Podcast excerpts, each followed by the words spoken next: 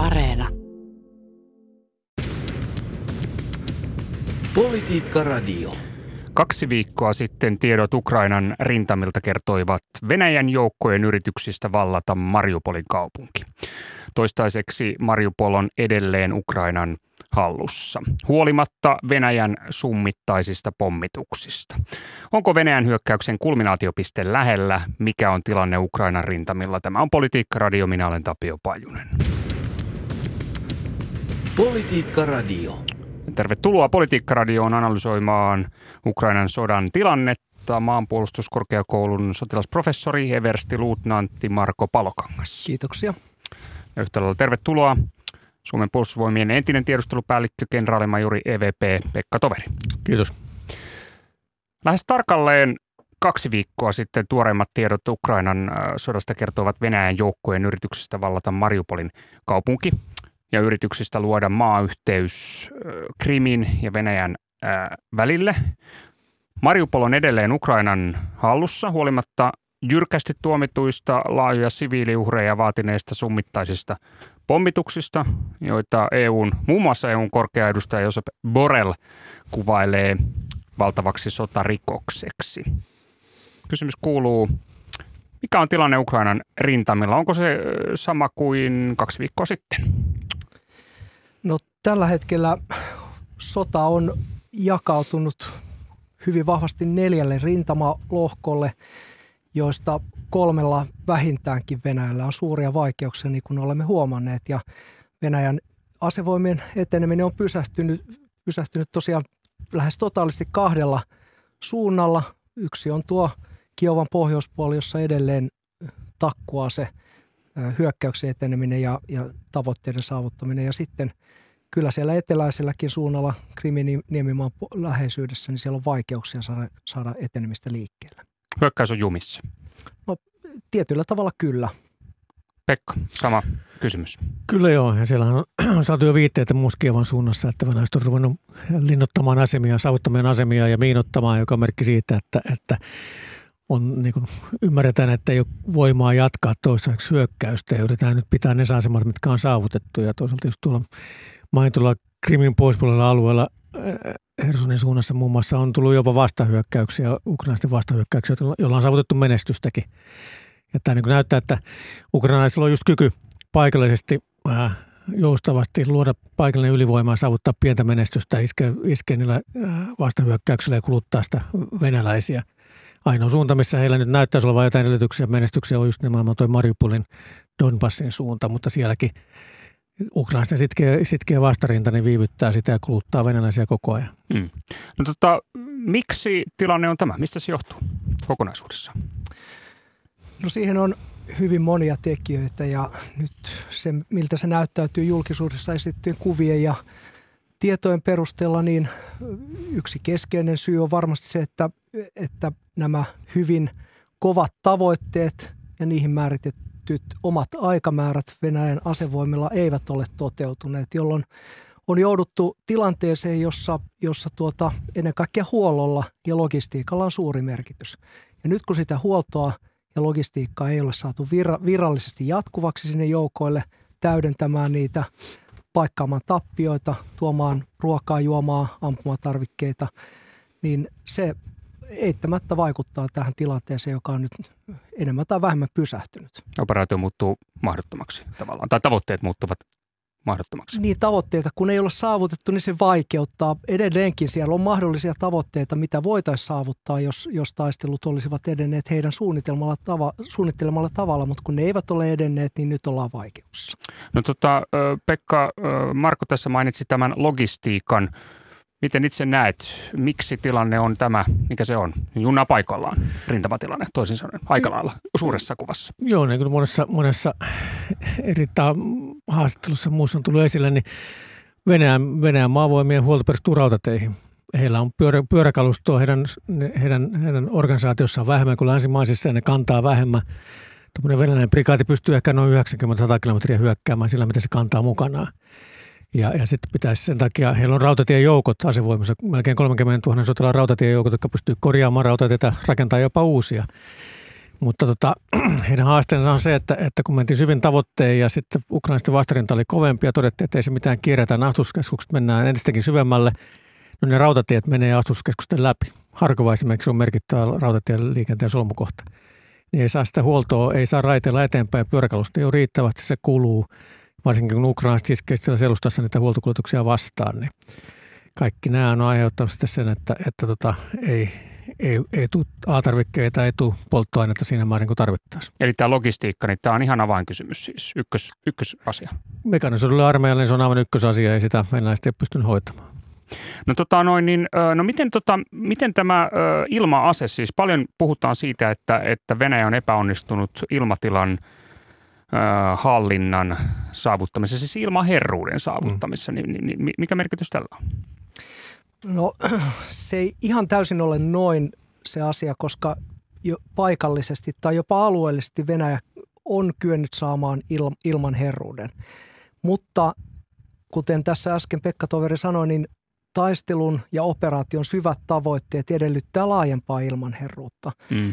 Ja, ja silloin, silloin tuota, myöskin ilmaaseen käyttö on mahdollisempaa, helpompaa – ja sitä pystytään käyttämään tavoitteellisesti. Ja nyt tällä hetkellä niin, niin se laajempi ilmaherruuden saavuttaminen, siihenkin liittyy monia tekijöitä, jotka, jotka tietysti vaikuttaa siihen. Osa saattaa olla ihan puhtaasti siinä, että niiden lentäjien kyky toimia yhdessä maavoimien kanssa, eli puhutaan yhteisoperoinnista, lentäjien koulutustaso suhteessa siihen operaation vaativuuteen ei välttämättä vastaa tasoa ja monia muita tekijöitä. Mm. Ja, ja sitten se heijastuu siihen, että ei, ja ei pysty reagoimaan yhtä nopeasti ää, tukemaan maavoimia, jos sieltä tulee joku uk- ukrainaisten toiminta. Siellä on tapahtunut just esimerkiksi siellä Donbassissa, että kahdenkin ukrainaisen prikaatin osia on tehnyt vastahyökkäyksen. Ja, ja jos sulla olisi kunnon ilmaherruus, kunnon ilmavoima paikalla ja, ja tota, toimiva järjestelmä, niin sä pystyt nopeasti ilmasta estämään sen vastahyökkäyksen ja tuhoamaan ukrainaisten joukot. Mutta nyt näyttää siltä, että venäläisten kyky, kyky estää ukrainaisia siirtelemästä joukkoja niin on aika rajallinen. Mm. Ja sitten vielä on, on huomattava se, että Ukrainan puolustusvoimilla on kuitenkin kyky ilmapuolustukseen. Mm. Vähintäänkin paikallisesti tai alueellisesti, että he on kyenneet torjumaan – ilmasta tulevaa uhkaa tai lentokonesuorituksia niin aika menestyksekkäästi. Ja ainakin näiden tietojen perusteella, mitä julkisuudessa näkyy. Joo, ja sitten tässä on yksi, yksi merkittävä tekijä, että Venäjän ilmavoimat ei ole Amerikan ilmavoimat. Heillä on he, niin kuin amerikkalaiset pystyy toimimaan sen lähi ulottumattomissa ja sieltä keskikorkeuksista täsmäaseilla iskemään siihen kohteeseen. Venäläisillä ne täs, täsmäaseita on niin vähän, heidän on pakko tulla, jos haluaa saada vaikutusta, heidän on pakko tulla perinteisillä rakenteilla ja pommeilla alakorkeuksiin, jossa se lähilmatorjunta pystyy puremaan, jolloin tulee tappioita. Mm.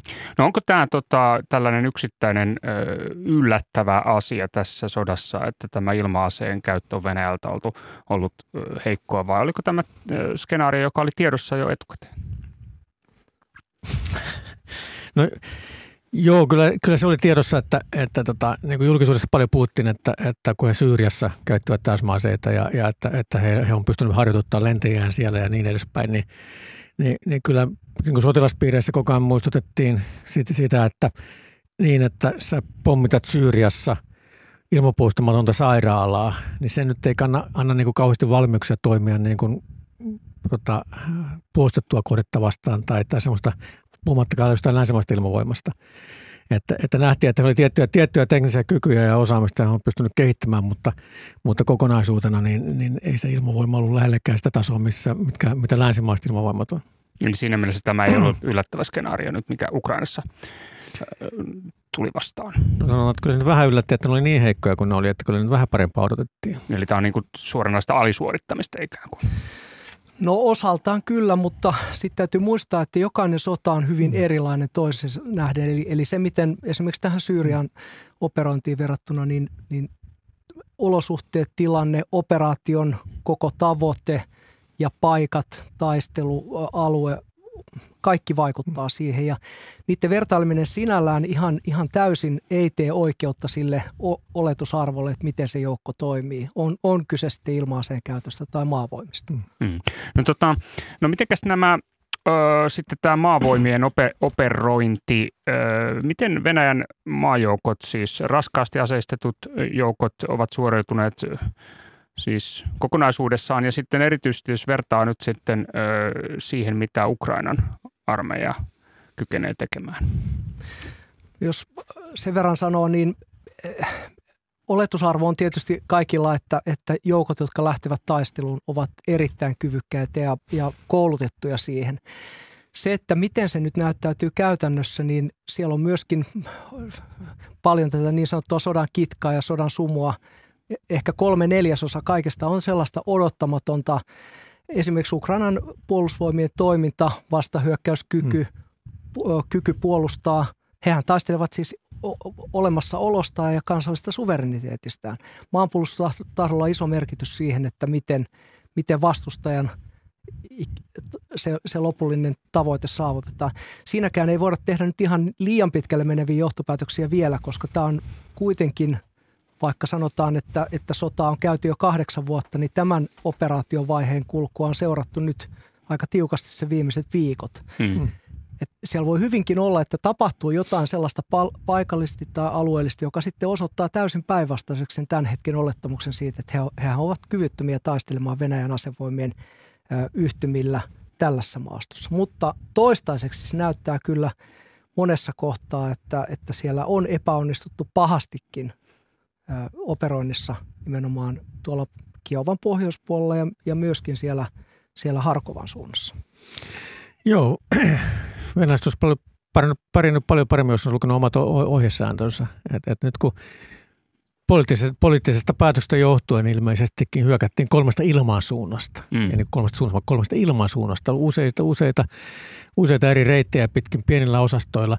Kun venäläinen doktriini perinteisesti on, että, että, että harhautetaan jossain, pidetään sitova hyökkäys jossain ja sitten luodaan voimakas painopiste, missä hyökätään portaittain vähintään kaksi porrasta ja sitten reservi, reservi päälle semmoisella voimalla ja semmoisella, semmoisella tulituella, että, että varmasti päästään eteenpäin, saadaan suojattua ne huoltotiet ja päästään tavoitteisiin. Ja, ja venäläiset ei yleensäkään, niin eh, he tietää, että ei kannata mennä lähitaisteluun, koska, koska heidän joukkonsa ei osaa niin taktista lähi, lähitaistelua, jalkaväkitaistelua, panssaritaistelua yhtä hyvin kuin yleensä vastustaja ja jolloin sitä, se pyritään tuhoamaan se vihollinen sillä raskaalla tulen käytöllä. Ja sitten portaittain mennä eteenpäin, otetaan edullisia maastonkohtia haltuun. Ja nyt tämä kaikki unohdettiin, mentiin kapeissa jonoissa, jolloin oltiin altita ylläköille ja jouduttiin nimenomaan semmoiseen taktiseen taisteluun, missä niin kuin mainittiin ukrainalaiset, joilla on tunteen maastonsa, on paremmin koulutettuja tähän.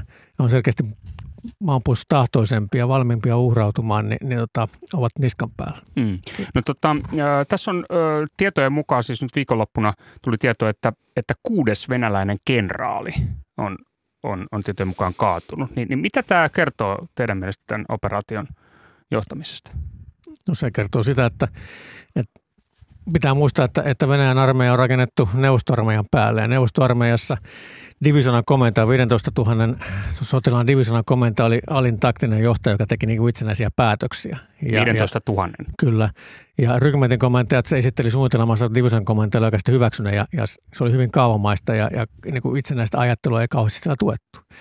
No tämän perinnön päälle, jota tehtiin niin kuin 80 vuotta, niin ruvettiin rakentamaan Venäjän federaation armeijaa ja kyllä he niin kuin viime vuosina on yrittäneet opettaa, niin kuin kouluttaa nuorempiakin upseereita vähän omatoimisempaan mm. ajatteluun, mutta ei se, ei se niin kuin tapahdu. Se on kulttuurin muutos, että ottaa, ottaa vuosikymmeniä.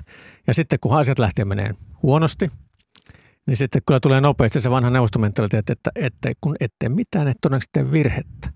Ja ainoa keino saada asiat tapahtumaan on sitten se komentaja, komentajan pitää mennä sinne eteenpäin, potkimaan porukkaa eteenpäin ja antaa, ää, tota, johtamaan sitä taistelua vähän turhankin edestä, niin kuin tässä on oikeasti käynyt. Että ne sinne edestä johtaminen on hyvä vanha perintö. Mekin varsinkin Suomen panssarijoukoissa ja aina johdetaan edestä, mutta siinäkin järjestä pitää olla touhu, tai pitää olla niin järki siinä touhussa ja, ja toisaalta tota, ei se, ei se niin kuin, ei kenraalimajorin tehtävä ole siellä etulinjassa liikennettä ohjata tai potkia pataljonia eteenpäin. Että silloin se osoittaa, että järjestelmä ei toimi.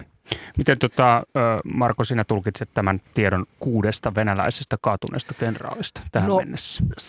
Sitä voi monella tapaa tulkita. Tämä Pekka mm. Toverin tuoma näkökulma on erittäin relevantti siinäkin mielessä, että, että näyttää siltä, että se johtaminen on kiinni nimenomaan siitä ylimmästä johtajasta, jonka täytyy olla mukana siinä taistelussa. Ja silloin hän on altis myöskin, myöskin sitten tarkkaampujille tai asevaikutuksille. Mutta tässä oli viime viikolla muutama ihan mielenkiintoinen havainto siitä, taisi olla yhdysvaltalainen kenraali Petraus, joka sanoi, että, että Venäjältä puuttuu jo neuvostoajoista lähtien yksi keskeinen elementti johtamista, ja se on vahva aliupseeristo.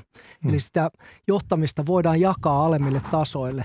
Toinen, mikä sieltä selvästi puuttuu, niin on, on ainakin kyky tehtävä taktiseen johtamiseen. Eli ä, ylin johtaja, komentaja antaa tavoitteen, resurssit ja alainen toteuttaa sen parhaalla katsomallaan tavalla niin, että se tavoite tulee saavutetuksi. Ja tämä juuri, mitä Pekka Toveri sanoi, kuvastaa sitä, että tehtävätaktiikkaa ei, ei harjoiteta tai sitä ei ole kunnolla sitä syvintä olemusta ymmärretty, koska sitä ei ole myöskään hyväksytty siellä johtuen siitä, että vanha venäläinen totuus on, että luottamus hyvä, valvonta parempi. Mm, mm. Ja siinä mielessä se ylin johtaja, joka tulee, on se sitten komentaja, kenraali, tasoinen henkilö tai eversti, joka tulee sinne eteen johtamaan, niin hän on, hän on hyvin altis silloin kaikille puolustajan tai vastustajan toiminnalle.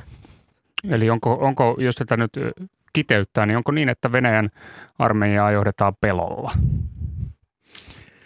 No kyllä se vähän siltä rupeaa haisemaan, koska, koska tota, just että, että siellä kommentien on pakko olla edessä ja piskamassa joukkoa eteenpäin ja, ja, ja tota, ei uskalla ottaa riskejä. Siis alijohtajat ei uskalla ottaa riskejä, koska sitten jos menee, menee pieleen, niin meillä niin on tapana, että kannustaa kavereita oma-aloitteisuuteen, koska siitä ei rangaista, jos oot yrittänyt parhaassa. Se ei ole, on, on mennyt sillä tavalla kuin suunniteltu, mutta siellä selkeästi ei uskalla ottaa niitä riskejä.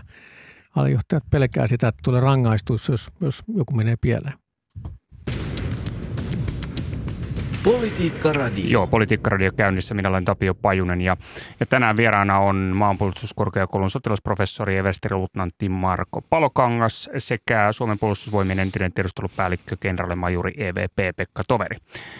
Ja tota, jo pari viikkoa sitten kirjoitetuissa analyyseissä todettiin, että viimeistään kolmessa viikossa Venäjän taisteluoperaatiot tulisivat nääntymään laajassa mielessä. Toisin sanoen, nyt siis tästä hetkestä ajateltuna alle viikon päästä, niin kysymys kuuluu, onko Venäjän hyökkäyksen kulminaatiopiste käsillä vai missä se on?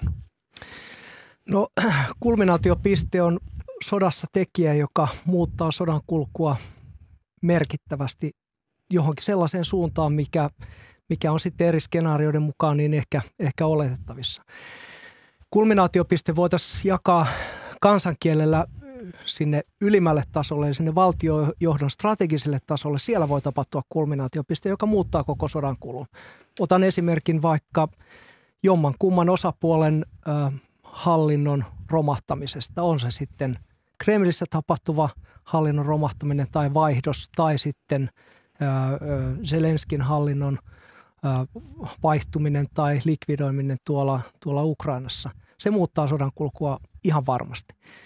Sitten tullaan sinne operatiiviselle tasolle, eli siellä missä operoidaan, missä nämä Venäjän asevoimien yhtymät tai Ukrainan puolustusvoimien yhtymät operoivat, niin siellä voi tapahtua kulminaatiopiste. Ja voisi sanoa, että ehkä merkkejä kulminaatiopisteen saavuttamista operatiivisella tasolla on, on juuri tämä, että Venäjän ö, operatiivisten yhtymien hyökkäys on jokseenkin pysähtynyt tai se on vaikeuksissa. Huollon puute, se se, että siellä ei päästä eteenpäin niihin tavoitteisiin. Mä en usko, että, että nämä kaupunkien valloittaminen on alusta pitäänkään ollut mikään tavoite, mutta niiden kaupunkien saartaminen ja kiertäminen ja ohittaminen ja voimien saaminen yhteen niin etelästä kuin pohjoista, niin se voi olla semmoinen, joka muuttaisi tämän sodan kulun, jos tämä operaatio eteni siihen suuntaan, että ne kaupungit saadaan ikään kuin saarostettua ja jatkettua hyökkäystä eteenpäin taktisella tasolla voi olla monia kulminaatiopisteitä. Mm. Esimerkiksi tämä äsken mainittu yhden tai useamman kenraalin poistuminen rivistä Venäjän asevoimien johtajina, niin, niin se saattaa mu- muuttaa taisteluiden kulkuisella taktisella tasolla. Mm. Pekka, sama kysymys kulminaatiopisteestä. No se nyt siinä mielessä saavutettu kulminaatiopiste, että se Venäjän hyökkäys ei ole saavuttanut tavoitteita, ne ei ole päästy niin nopeeseen ratkaisuun, vaan että nyt se on muuttunut kultussodaksi, joka, joka sitten etenee tavallaan jotain vaikea ennustaa. Se, että ei se kulmina, ei ole kulminoitunut sillä tavalla, että etteikö Venäjä pystyisi jatkamaan sotaa. Ei toisaalta kulmitus siltä, että etteikö Ukrainakin pystyisi jatkamaan sotaa. Ja nyt kysymys tulee siitä, että kumpi pystyy sitä jatkamaan pidempään. Venäjällä on paljon resursseja, mutta saako ne resurssit käyttöön? Tärkeä resurssi tulee olemaan, näyttää olevan henkilöstö. Mm. Että tota, aseita kyllä riittää, mutta onko niille käyttäjiä? Se on, se on merkittävä. Ukrainaisilla näyttää olla enemmän henkilöresursseja. Siellä on kuitenkin kanssa isot reservit ja ne on innokkaampia tulemaan palvelukseen ne, ne tota, ää, reserviläiset, mutta heillä ei sitten välttämättä ole raskasta aseistusta niin, että he pystyisivät tekemään semmoisia operaatioita, missä he pystyisivät heittämään venäläiset takaisin. Eli kysymys näistä joukkojen täydentämisestä, niin tämä on ikään kuin avaintekijä sen suhteen, että pystyykö Venäjä jatkamaan hyökkäystä vai onko kulminaatiopiste saavutettu, että on yksinkertaisesti vain pakko ryhmittyä jonkinnäköiseen puolustukseen ja, ja miettimään uusiksi operaatioita, näinkö? No kyllä.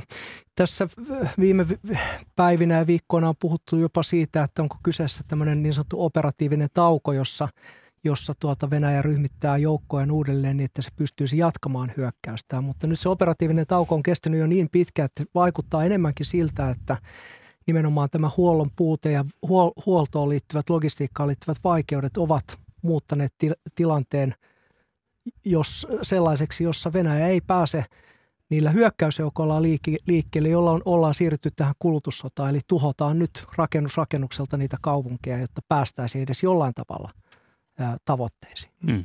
Ja ne täydennykset, täydennykset, mitä sieltä kerätään, ei sieltä ole tulossa niin kuin uusia taisteluosastoja juurikaan tai uusia prikaateja, yhtymiä, vaan sieltä kerätään henkilöstöä Venäjän asevoimien eri joukoista ja täydennetään ilmeisesti niitä, koska tappiot on ollut isoja. Mm. Tappiot on ollut todella isoja lyössä ajassa niin täydennetään näitä joukkoja taas yritetään saada niitä takaisin taistelukuntoon. No tässä on puhuttu ö, siis joukkojen ö, palkkaamisesta Syyriasta, sitten toinen on tämä poliittinen paine, mikä kohdistuu valko armeijaa kohtaan ja valko kohtaan. Miten arvioitte näitä molempia? Mä en usko, että kumpikaan olisi niin semmoinen tekijä, joka muuttaisi sodan kulkua oleellisesti. Ne, Assad on luvannut 40 000 taistelijaa taistelija Syyriasta. No ne voi olla varma, että ne 40 000 ei ole Assadin parhaita sotilaita, vaan ne on osittain pakkovärvättyjä, joita työnnetään sinne. Mä, taistelukokemus vaihtelee, on jollakin voi olla hyvinkin hyvääkin taistelukokemusta. Paljon semmoisia, että ei välttämättä ole lainkaan. Ne kuitenkin pitäisi saada Venäjälle, ne pitäisi organisoida aseista, kouluttaa jollakin tavalla, niin kuin niitä voitaisiin ruveta käyttämään. Ja, ja todennäköisesti venäläiset ovat kuulemma luvanneet, että, että Heitä käytetään vain poliisitehtäviin ja selustan suojaamiseen. Itse en usko siihen alkuunkaan. He nimenomaan tarvitsee, tarvitsee tykiruokaa asuskeskustaisteluihin, niin sinne niitä tullaan tuuppaamaan. Niin taisteluarvo todennäköisesti ensimmäisten tappujen jälkeen on aika rajallinen. Tota, Paperitiikeri tässä mielessä. No en, en mä jaksa uskoa, että niillä niin sodan kulkua muutetaan, muutetaan merkittävästi. Ää, niillä on luvattu, luvattu 1100 taalan Yhdysvaltain dollarin kuukausipalkka, joka on 30 kertaa normaali kuukausipalkka Syyriassa tällä hetkellä, mutta tietää, että he tulee diktatuurista, niin eihän ne taistelijat sitä rahaa itselleen saa. Se pomot kuori ne sieltä pois, niin se motivaatio voi olla todellakin heikko. Ja on tullut jo tietoja, tietoja eri lähteistä, että se rekrytoitavien motivaatioissa on tiettyjä haasteita. Ja sitten taas mitä tulee valko armeijaa, se on mitä, 50 000 palttiarallaa pääosin varusmiehiä. Varsinaisia taistelujoukkoja joitakin, joitakin kymmeniä tuhansia, mutta niin kuin sanottu pääosin varusmiehiä. Mikä heidän taisteluarvoonsa on? Siellä on ollut tullut jo eri lähteistä tietoa, että siellä on tapahtunut eroamisia, siellä on tapahtunut kieltäytymisiä kieltäytymisiä ja varsinkin kun näkee, miten siellä Ukrainassa parhaillaan käy, niin kuka haluaa työntää päänsä siihen samaan lihamyllyyn, mikä, missä venäläiset on ottanut kovasti tappioita. Niin tota, heillä on erikoisjoukot noin 5000, ne on ammattisotilaita. Sitten löytyy vähän toista kuin tuhatta ammattisotilasta niissä muissa joukossa levitettynä. Niin ei sieltä niin mitään mittavaa voimaryhmää saada välttämättä aikaiseksi ja sen taisteluarvo, koska ukrainaiset on varautunut siihen, että ne tulee. Ne voivat törmätä, törmätä aika kovaan, kovaan vastarintaan. Mä ottaisin kiinni tähän syyrialaisten palkkasoturien äh, käyttämiseen. Siellä, sillä voi olla jopa käänteinen vaikutus mm. siinä mielessä, että, että heitä täytyy johtaa. He, heihin sitoutuu paljon Venäjän asevoimien omia sotilaita johtamaan niitä. Että sillä voi olla jopa, jopa niin kuin mm. negatiivinen vaikutus taisteluiden kulkuun. Mm. Ei, ei ole mitenkään helppo johtaa joukkoa, joka tulee täysin ulkopuolelta, puhuu eri kieltä, mm. on erilaisen kulttuurin omaava ja vielä uskonsotureita pääosa, niin, niin tota, siinä, on, siinä on erittäin suuri vaikeus johtaa sellaista joukkoa, jolla voi olla sitten heikentävä vaikutus jopa taisteluiden kulkuun Venäjän suunnalta. Mm. No tota, Venäjän hyökkäys siis junnaa enemmän tai vähän paikoillaan ja joukot, joukot siis ovat olleet liikkeellä jo, jo hyvin pitkään. Niin tota, miten te arvioitte nyt sitten näiden joukkojen ää, toimintakykyä, niin sanottua tokyä, että tota, e, minkälainen se on? Siis Venäjän joukkojen toky tai sitten toisaalta jos puhutaan myöskin Ukrainan joukkojen toimintakyvystä. Jos ihan lyhyesti kiteyttää, niin kun toimintakyky on kuitenkin monen osatekijän summa, fyysinen, psyykkinen, eettinen ja, ja moraalinenkin vaikutus siihen ja sosiaalinen, niin, niin fyysinen toimintakyky laskee jatkuvasti, jos siellä huolto ei työ, työnnä sinne ruokaa, juomaa, polttoainetta ajoneuvoille. Eli, eli joukko joutuu niin kuin tilanteeseen, jossa se lähinnä vaan siirtyy selviytymismoodiin. Ja se heikentää ehdottomasti taisteluiden niin kuin lopputuloksen saavuttamista ja kykyä taistella. Toinen on moraalinen, joka, joka siis tulee, tulee kuitenkin siitä, että mitä enemmän siellä tulee tappioita, näkyviä tappioita, on ne sitten joukon johtajia, kenraaleja tai everstejä, jos kaatuu, niin kyllä se joukon rivisotilaskin alkaa pohtimaan sitä, että onko tämä niin kuin onko tämä mielekästä olla täällä, olenko minä seuraava. Ja se vaikuttaa siihen, siihen toimintakykyyn aivan ehdottomasti. Ukrainan puolella niin toimintakykyä puoltaa hyvin voimakas maanpuolustustahto ja, ja taistelu oman olemassaolon säilymiseksi. Ja, ja sitten näyttää siltä, että he pystyvät ainakin huoltamaan niitä joukkoja, mm. koska joukot säilyy siellä toimintakykyisempänä. Mm. No, että kyllä Napoleon jo aikanaan totesi, että suurin, jotain semmoista, että hengen suden materia on kymmenen suden yhteen.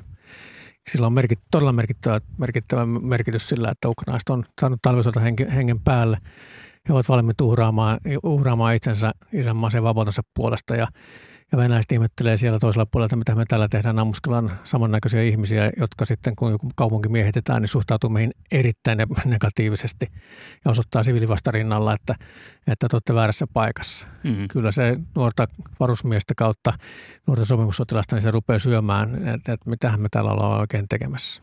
No tota, alkaako, uskallatteko arvioida siis useita viikkoja oltu jo liikkeellä merkittäviä tappioita – hyökkäys ei etene mihinkään, niin, niin, niin alkaako jossain vaiheessa hämöttämään tällainen ikään kuin toimintakyvyn alaraja niin sanotusti joukkoilla? No kun miettii, että venäläiset on eräiden arvioiden, länsiarvioiden mukaan, niin, niin joukkojen tappiot on 15, 15 prosenttia ja ne kuitenkin keskittyy niihin taisteluviin joukkoihin. Siellä on isommat kalustotappiota 20 prosenttia jopa. Ja kun tietää, että, että kun monta viikkoa mennään ilman kunnosta, kun, kunnosta huoltoa ja ylläpitoa, niin ne kalusto rupeaa ihan rikkoutumaankin. Ja toki sitähän sanotaan, että 20 prosentin tappiot niin joukko on lamautettu, mutta nämä on tullut kuitenkin pitemmällä aikavälillä. Ja pitkällä aikavälillä niin joukko kestää tappioita enemmän ja pystyy säilyttämään toimintakykynsä. Mutta kyllä tämä, tätä kun vielä muutama viikko jatkuu, niin sanotaan, että ainakin kyky jatkaa hyökkäystä heikkenee. Toki se Siis kaikki joukot ei kulu samaan tahtiin, että siellä on pataljoneja, jotka on lyöty, siellä on pataljoneja, jotka on vielä ihan iskussa, ne on pärjännyt hyvin tai ei ole vielä taistelukosketuksessa, mutta kokonaisuutena niin kyllä mä uskoisin, että jos tämä vielä pari-kolme viikkoa jatkuu näin, niin se Venäjän kyky, ellei ne saa mittavia täydennyksiä jostain muualta, niin, niin jatkaa hyökkäystä kyllä, kyllä menetetään. Mutta ei se tarkoita sitä, että kun mä en usko siihen, kun tietyt britit, britit on arvioinut, että että se romahtaa ja ne aseet kekoon ja pakoon. Mä en ihan siihen usko, että näin venäläiselle kävisi. Onko Markolla sama analyysi? Joo, tuskin tulemme näkemään sellaista yhden päivän joukkoantautumista. Sitä ei, mm. ei se on hy, hyvin, hyvin mahdotonta kuvitella, mutta sitten täytyy muistaa sellainen asia, että, että sota on kallis molemmille osapuolille ja se vaatii resursseja ja rahaa. Ja sen ylläpitäminen, sen toimintakyvyn ylläpitäminen on aika paljon kiinni resursseista. Ja siinä mielessä niin uskoisin, että, että sodan pitkittäminen ei ole kummankaan osapuolen tavoite, vaan sodan päättäminen mahdollisimman nopeasti. Kiitoksia hyvät vierat näistä arvioista. Eli tänään siis Ukrainan sodan operatiivista tilannetta oli arvioimassa maanpuolustuskorkeakoulun sotilasprofessori Hevestiluutantti Marko Palokangas. Kiitoksia. Kiitoksia. Ja yhtä lailla kiitoksia vieroista Politiikkaradiossa Suomen puolustusvoimien entinen tiedustelupäällikkö, kenraalimajori EVP Pekka Toveri. Kiitos. Ja tämä on Politiikkaradio. Minä olen Tapio Pajunen.